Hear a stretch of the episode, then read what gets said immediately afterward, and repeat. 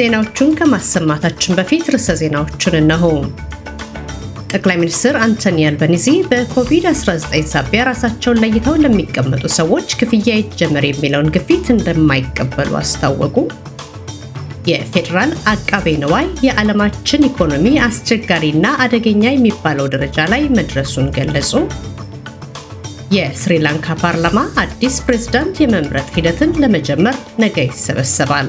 የሚሉት የምሽቱ ዋና ዋና ዜናዎቻችን ናቸው። ዜና በዝርዝር ከምሽቱ ዜና ጋር ማርታ ጸጋው ነኝ። በኮቪድ-19 ሳቢያ ራሳቸውን ማግለል ለሚጠበቅባቸው የጊዜያዊ ሰራተኞች ይከፈል የነበረው የ750 ዶላር ክፍያ እንደገና መጀመር አለበት የሚለው ግፊት በማዕከላዊ መንግስቱ ላይ እየጨመረ መጥቷል። ሰኞ በሚደረገው የብሔራዊ ካቢኔ ስብሰባ የኒው ሳውዝ ዌልሱና የታዝማኒያው ፕሪሚየሮች የጊዜያዊ ሰራተኞች ሆነው በቂ የህመም ጊዜ ረፍት ለሌላቸው የሚከፈለው ክፍያ እንደገና እንዲጀመር ጥሪ እንደሚያቀርቡ ይጠበቃል። እንዲሁም ሌሎች ሁለት የማዕከላዊ መንግስቱ የፓርላማ አባላት ማይክ ፍሪላንድ እና ሚሸል አናንዳ ራጄህ የኮቪድ-19 ተያዦች ቁጥር እየጨመረ እንደ መምጣቱ መጠን ክፍያው እንደገና እንዲጀመር ጥሪ አድርገዋል። ይህ እንዳለ ጠቅላይ ሚኒስትር አንቶኒ አልባኒዚ በርካታ የስራ ቀጣሪዎች በኮቪድ-19 ለተያያዙ ሰራተኞቻቸው ክፍያን በመፈጸም ላይ ይገኛሉ ብለዋል። አያይዘውም በጊዜ ሂደት ውስጥ የምንመለከተው የኢኮኖሚ ችግር ነው። ክፍያው የተጀመረው በቀድሞ መንግስት ሲሆን የመጠናቀቂያ ጊዜም ተደርጎለት ነበር። አሁን እየሆነ ያለው ይኸው ነው ሲሉ ተናግረዋል።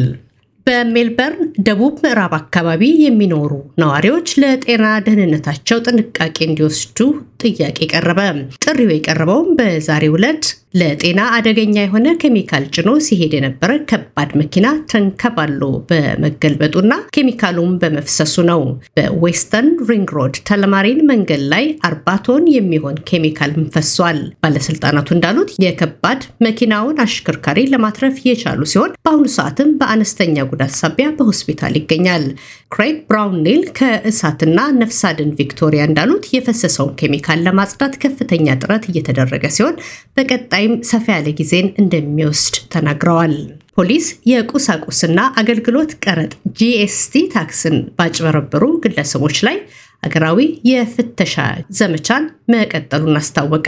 ጥፋትን ፈጽመዋል በተባሉም አምስት ተጠርጣሪዎች ላይ የፍተሻ ፍቃድን በመውሰድ ተግባራዊም አድርጓል። ባለፈው ወርም በአገር አቀፍ ደረጃ በ119 ሰዎች ላይ ምርመራ ተከናውኗል። የአውስትራሊያ ታክስ ቢሮ 40 ሺህ በሚሆኑ ተጠርጣሪዎች ላይ የቁሳቁስና አገልግሎት ቀረጥ GST ምርመራን እያደረገ ሲሆን አብዛኛዎቹም ሐሰተኛ የንግድ ተቋማትን በመክፈት በስማቸው ተቀናናሾችን ከታክስ ቢሮ በመውሰዳቸው ነው ተብሏል። የፌዴራል አቃቤ ነዋይ የዓለማችን ኢኮኖሚ አስቸጋሪና አደገኛ በሚባልበት ደረጃ ላይ እንደደረሰ ገለጹ። ጂም ቻልመርስ ይህንን የተናገሩት የ G twenty አገሮችን summit እየተከታተሉ ባሉበት በባሊ ነው። የራሽያ ዩክሬንን ወረራና በኮቪድ-19 ወረርሽኝ ሳቢያ የተከሰተው የተራዘመ የኢኮኖሚ ቀውስም ችግሩን ማባባሱን ገልጸዋል። ዶክተር ቻልመርስ አያይዘውም ከፊታችን ያለው የኢኮኖሚውን ችግር ለመወጣት የዓለም መሪዎች በጋራ ሆነው መስራት አለባቸው ብለዋል። የስሪላንካ ፓርላማ ቃል አቀባይ የአገሪቱ ፕሬዝደንት ከቦታቸው መነሳትን ተከትሎ ፓርላማው በነገው ዕለት እንደሚሰበሰብ አስታወቁ። ስብሰባው የሚካሄደውም አዲስ ፕሬዝደንትን ለመምረጥ ነው። ሂደቱም ሰባት ቀን ይፈጃል ተብሎ ይጠበቃል። ጎታባያ ራጃ ፓክሳ ከስልጣናቸው መልቀቃቸውን በኢሜይል ያስታወቁ ሲሆን ይህም የሆነው ለበርካታ ወራት በእሳቸውና በቤተሰባቸው ላይ ከፍተኛ ተቃውሞ በመነሳቱ ነው።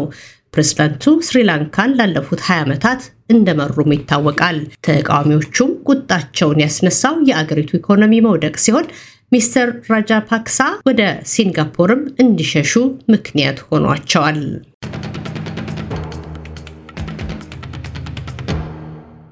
አድማጮቻችን በዚሁ ወደ ውጭ ምንዛሬ ዜናችን ስናልፍ አንድ የአውስትራሊያ ዶላር 30.07 አንድ የአሜሪካ ዶላር 52.02 እንዲሁም አንድ ዩሮ 52 ነጥብ አንድ ሁለት የኢትዮጵያ ብር ተመንዝሯል። በነገው ዕለት የሚኖረውን የአየር ትንበያ ስንመለከት በፐርስ ዝናባማ 19 በአድላይድ ዝናብ ይኖራል 15፣ ሜልበርን ነፋስ የቀላቀለ ዝናብ ይኖራል 13፣ ሆባርት ደመናማ 13፣ ካንብራ በአብዛኛው ደመናማ 10 ዲግሪ ሴንቲግሬድ፣ ውሎንጎንግ ደመናማ 16 ዲግሪ ሴንቲግሬድ፣ ሲድኒ በከፊል ደመናማ 16፣ ኒውካስል በአብዛኛው ደመናማ 17፣ ብሪዝበን በአብዛኛው ፀሐያማ 21 እንዲሁም ዳርዊን በአብዛኛው ፀሐያማ 28 ዲግሪ ሴንቲግሬድ ይጠበቃል።